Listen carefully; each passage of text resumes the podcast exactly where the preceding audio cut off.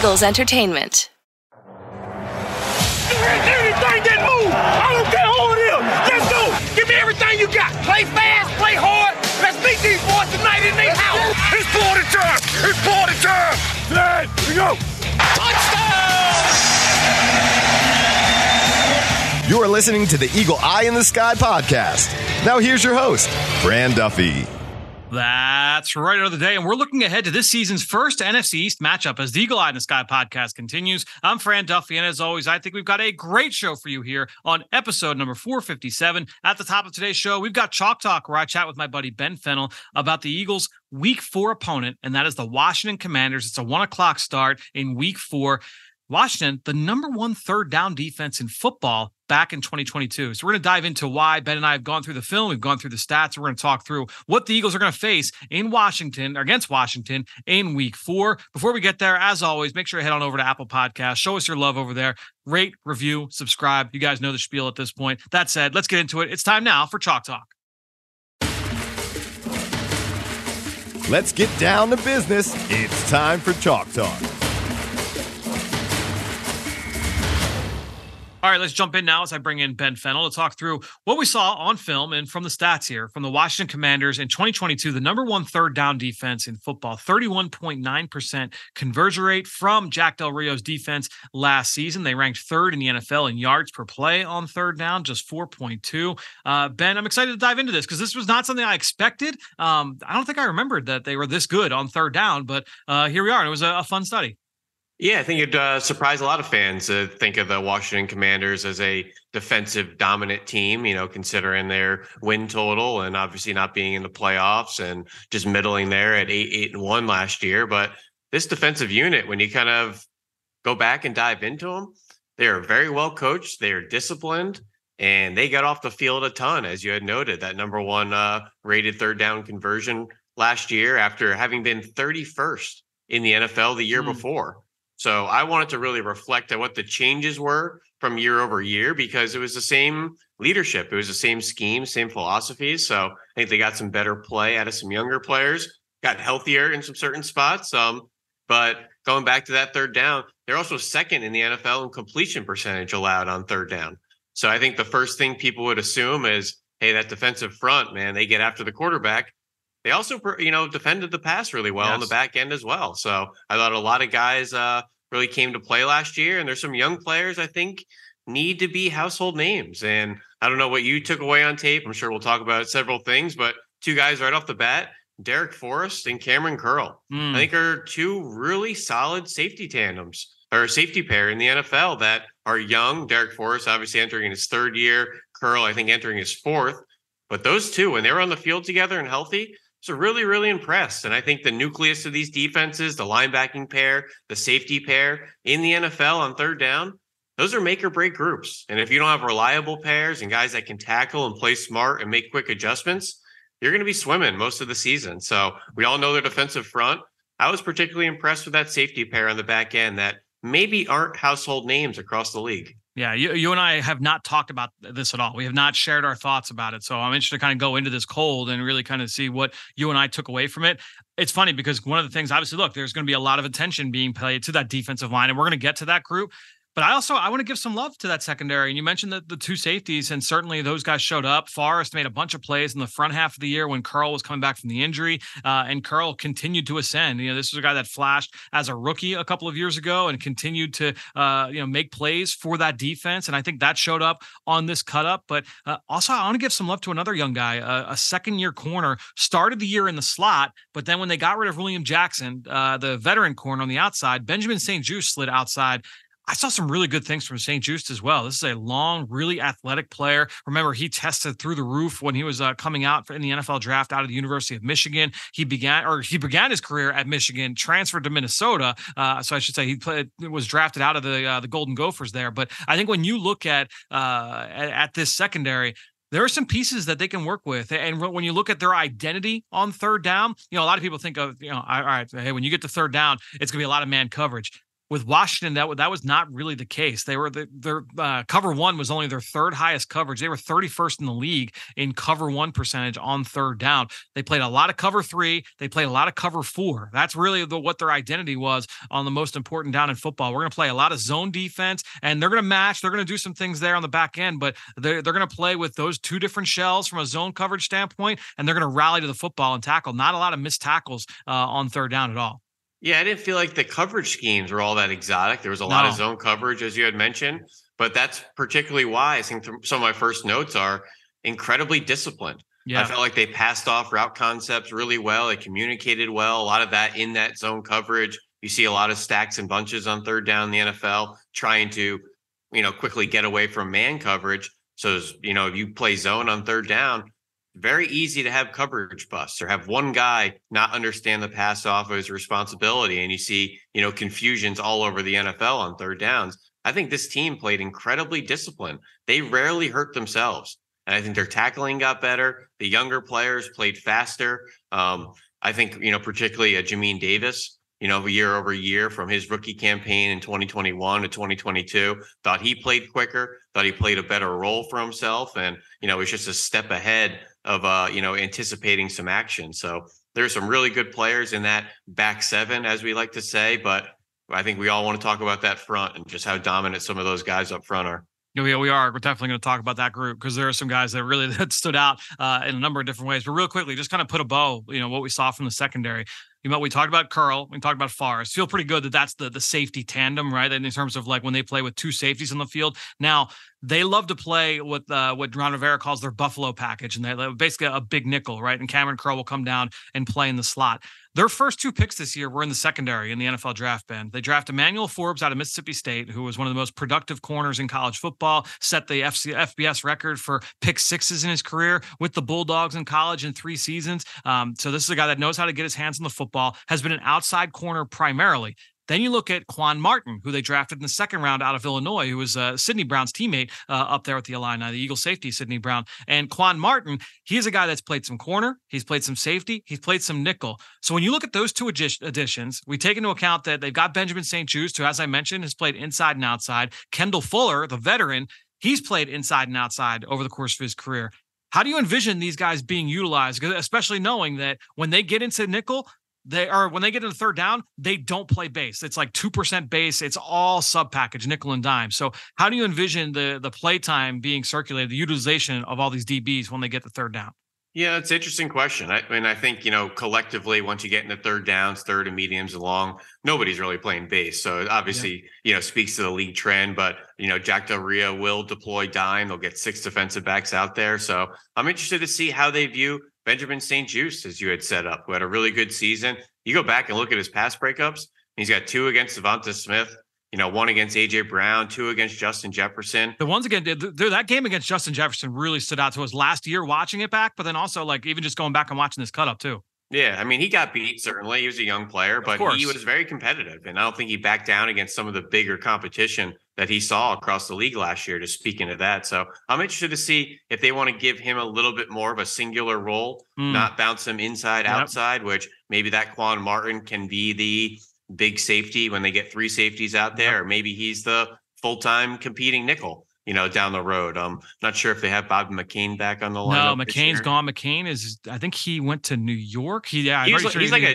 he's like a Johnny on the spot guy. You know, yes. he's a guy I kept seeing. I think he wore number thirty last year or something. Right. Would see him blitz from time to time. A couple key third down breakups. Veteran player that's played for a lot of teams in the league. I think he's brother of Brice McCain too. Yep. Also, kind of a hired gun defensive back that some of these Godfather defensive coordinators go right to these types when they're kind of new at their teams because they can plug and play them at a number of different spots. Very smart players. So I'm interested to see how the back end falls in line. But I know they definitely want Derek Forrest and Cam Curl to kind of be the one two out there. So I just want to see them healthy for 17 games. And uh, I think as their you know draft picks and the players they covet in the draft get healthy and on the field, this is a really you know pretty complete defense and uh, yeah. i think they they fell into some nice players like a cole holcomb you know over the middle but um you know i think some of the high value players like Derek forrest was a fifth round pick that was a great value ended up being a starter in year two uh, but some of those higher end players that they you know took big swings on like montez sweat played 17 games last year and it showed, you know, by leading the team in pressure. So as they get healthy and there those picks and those capitals, you know, start to get themselves on the field, it's kind of working out. All right. Well, let's uh, let's start to make that transition over to the to the defensive front. Um, real quickly, just kind of again putting a bow on it. They uh, Washington ton of zone coverage early or on third down. Right. That's where that's where they want to major in. Also, not a lot of press. They were 31st in the league in press coverage on third down last year. Uh, Benjamin St-Juste well out in front. I went over to Next Gen stats. He had 19 jams, which I think uh, Next Gen they define it as making contact with a defender within two yards of the line of scrimmage. So uh, he had 19 of those on third down. That was like way out in front. And you, you go back back and watch, he is the guy that they'll put up on the line of scrimmage. He's got that press man skill set. Um, but everybody else, they're playing, they're playing from depth. So zone coverage from depth, keep everything in front. Uh, they were fifth in the, they were one, two, three. Yeah, they were fifth in the league in explosive pass percentage allowed on third down. So they weren't letting anything over the top. They were going to make sure that everything was in front, rally, tackle, get to the football. So uh, that, that the numbers kind of bore that out um, from that standpoint. Now that said, let's get over to this defensive front. Uh, you've got Daron Payne, You've got Jonathan Allen. You've got Montez Sweat. Uh, and those all three of those guys were huge, huge parts. All three former first round picks. That does not take into account Chase Young, who only played a handful of games last year, still coming back from that injury. Washington did not pick up his fifth year option for next year. Uh, they're they're hoping to kind of wait and see if he can get back into form, knowing like, hey, you know what, like we're gonna have to pay this guy. If he if he hits, we're gonna have to pay him anyway, regardless. So uh, let's it, it, the the risk is worth it in our eyes to not give him the option. Let's see if he can play this out and, and return to form. Um, but really, I mean, look, there's a there's a lot of talent here when you look at that front four, Ben. Yeah, and that's uh, kind of the same approach the Green Bay Packers are doing with Rashan Gary coming off the ACL. Didn't pick up the fifth year option, or I think they're deciding on it or something. But you want to make sure those players are back up to form before you commit yep. to that. But uh, this team, as much as you want to talk about the front, and we're you know we will talk about those players. This is a team I thought was really good on their base fronts, really good in their sub fronts, and then had really well called, calculated blitz calls when they needed to.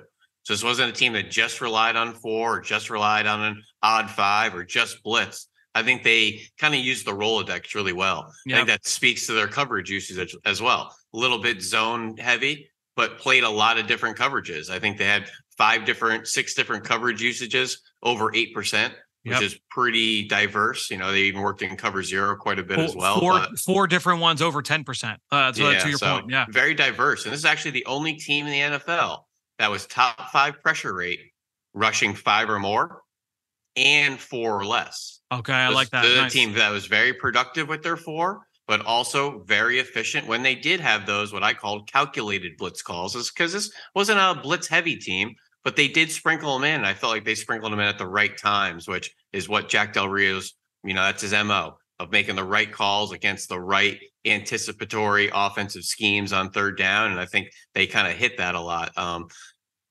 but speaking to some of those guys up front, Fran, and why they're so good, Daron Payne and Jonathan Allen. When you yep. have defensive tackles like that, that are quick and disruptive, that are also light footed, so they have second reactions and they're relentless from the interior, man, that is a recipe that will work on most defenses. And when you have big, long presences off the edge, like a Montez Sweat, to collapse it outside in, there's nowhere to go. And I think a lot of these quarterbacks, man, some of these offensive linemen lost immediately right up front. There's nowhere to go.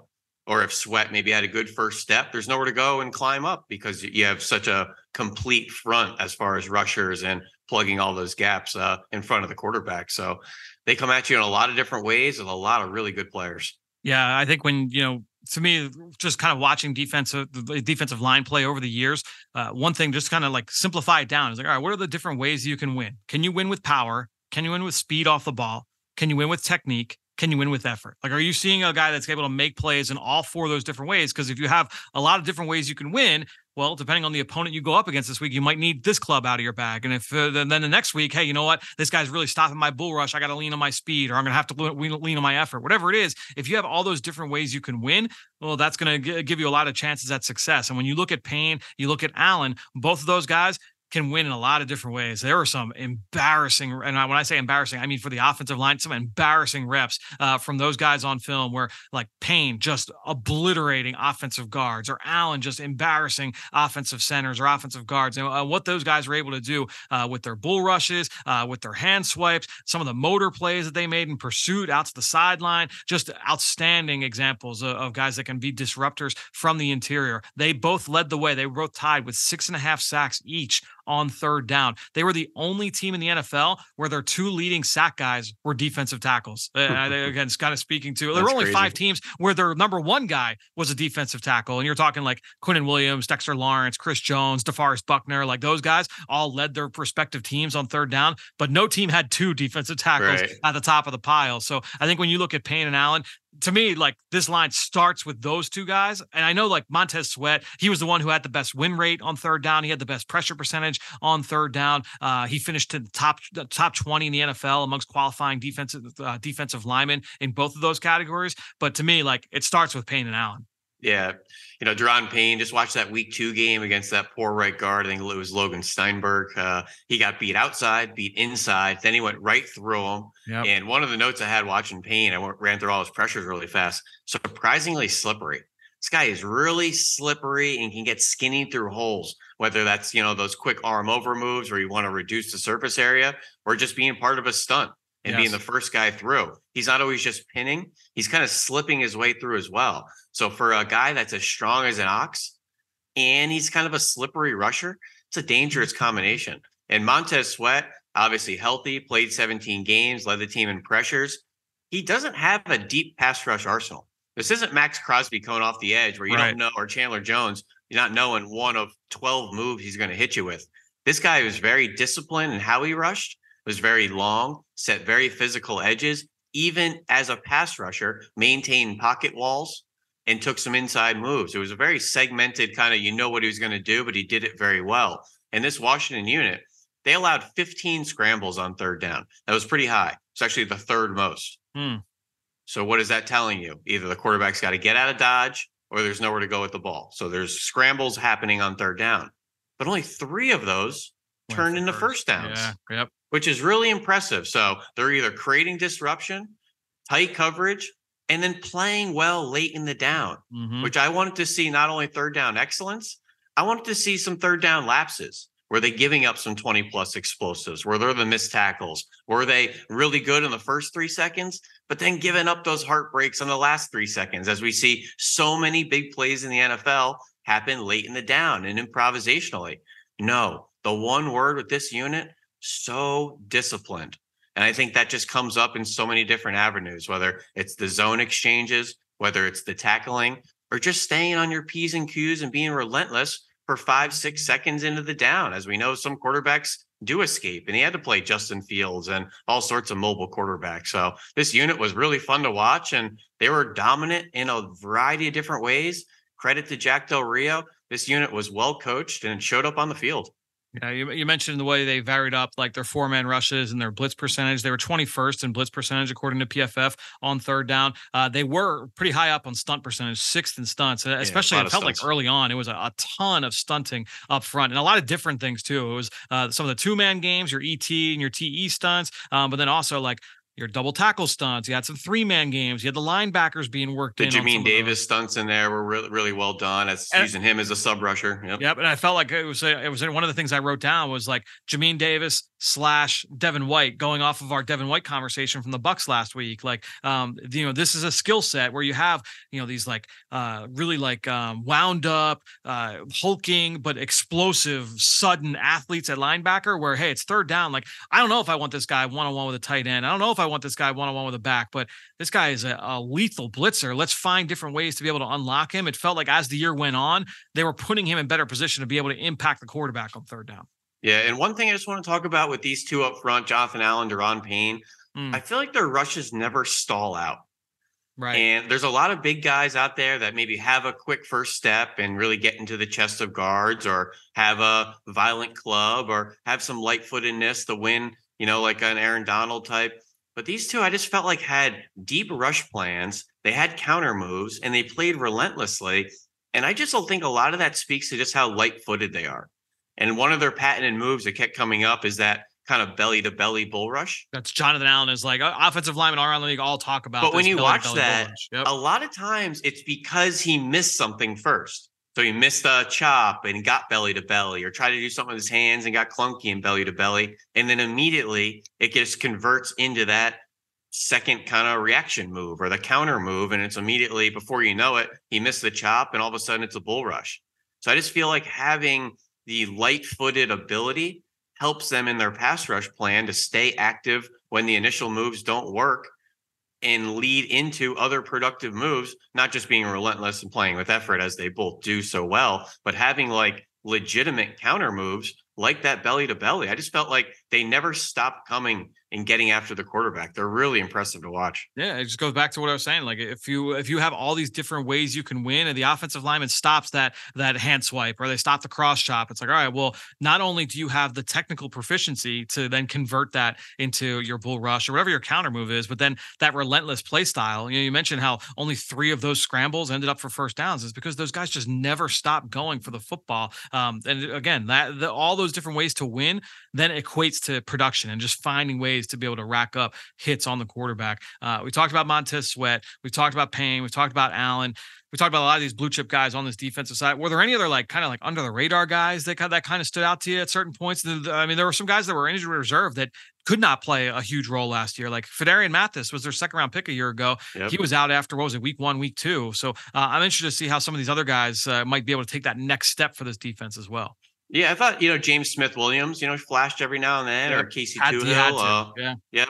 Uh, there's another guy in there. I'm blanking. Efe Obada, uh, I thought showed up. He gave him some good reps. guys are good, outside. good first steps that are power rushers. Also play relentless. You know, just kind of fits the mo. I don't think any of them are super long or super technical in the way they win, but just very disciplined. They know what their responsibility is, and that's the kind of collective mo of this unit. And just kind of projecting this forward and how things are going to change moving forward looks like Cody Barton in there, you know, yes. replacing Cole Holcomb in the middle. So it's going to be him and Jamin Davis, which going to be a huge change in there anytime you get that voice and that captain of the defense uh, different in the middle. So I root for them to kind of keep it going from last year and just looking at these rookies with 165 pound Emmanuel Forbes out there as their first round pick and Quan Martin as their second round pick. They're certainly deep in the defensive back room, but like you had set up, you know, a few minutes ago and just projecting forward, not entirely sure we know where and how all these players are landing. So, um, you know, Forbes is going to strictly be an outside guy. We can all imagine. So that means Fuller and St-Juste compete for the other spot, and then the nickel spot is up for grabs. Long story short, you're six, seven, eight guys deep in that defensive back room right now, comfortably. That's a good problem to have. Don't worry about where they play yet. They're going to be needed. Depth gets tested. They like their dime packages. Things will work out. Ben, you know who uh who I bet you good money will be the green dot guy for this defense more often than not next year? Like Kamren Curl. It's going to be Cameron Curl. Uh, yeah. He did it a couple times last year when Holcomb was out, um, and I think that that might be the plan for them, especially again with how much sub that they play. And obviously, as you mentioned, most teams in the NFL are playing sub once you get to third down. But uh, the the uh, the Washington Commanders they were 30th in the league uh, in base percentage last year, so you know they're on the extreme end of it. Only 2.8 percent of their snaps on third down were in base defense, and a, and a trend that's been picking up with the, uh, the, the safety where the green dot. Yeah, bunch that's of, becoming more teams. Yep. Yep. Yeah, no question. So, um, no, that'll be something to watch. And look, we're, we're going to talk through uh, this team a little bit more as we get into September. But uh, Ben, you and I, we, you know, we, we, typically once we get into the summer, we'll start looking ahead to those first few opponents for the Eagles. And uh, I uh, hope everybody has enjoyed this series so far. We've got uh, only a couple weeks left until Eagles training camp. Uh, I've got a couple episodes in mind until then. We're going to have some draft talk as well here in the coming weeks here on the podcast feed. So make sure you stay tuned right here on the Eagle Eye in the Sky podcast, and we'll talk to you next week.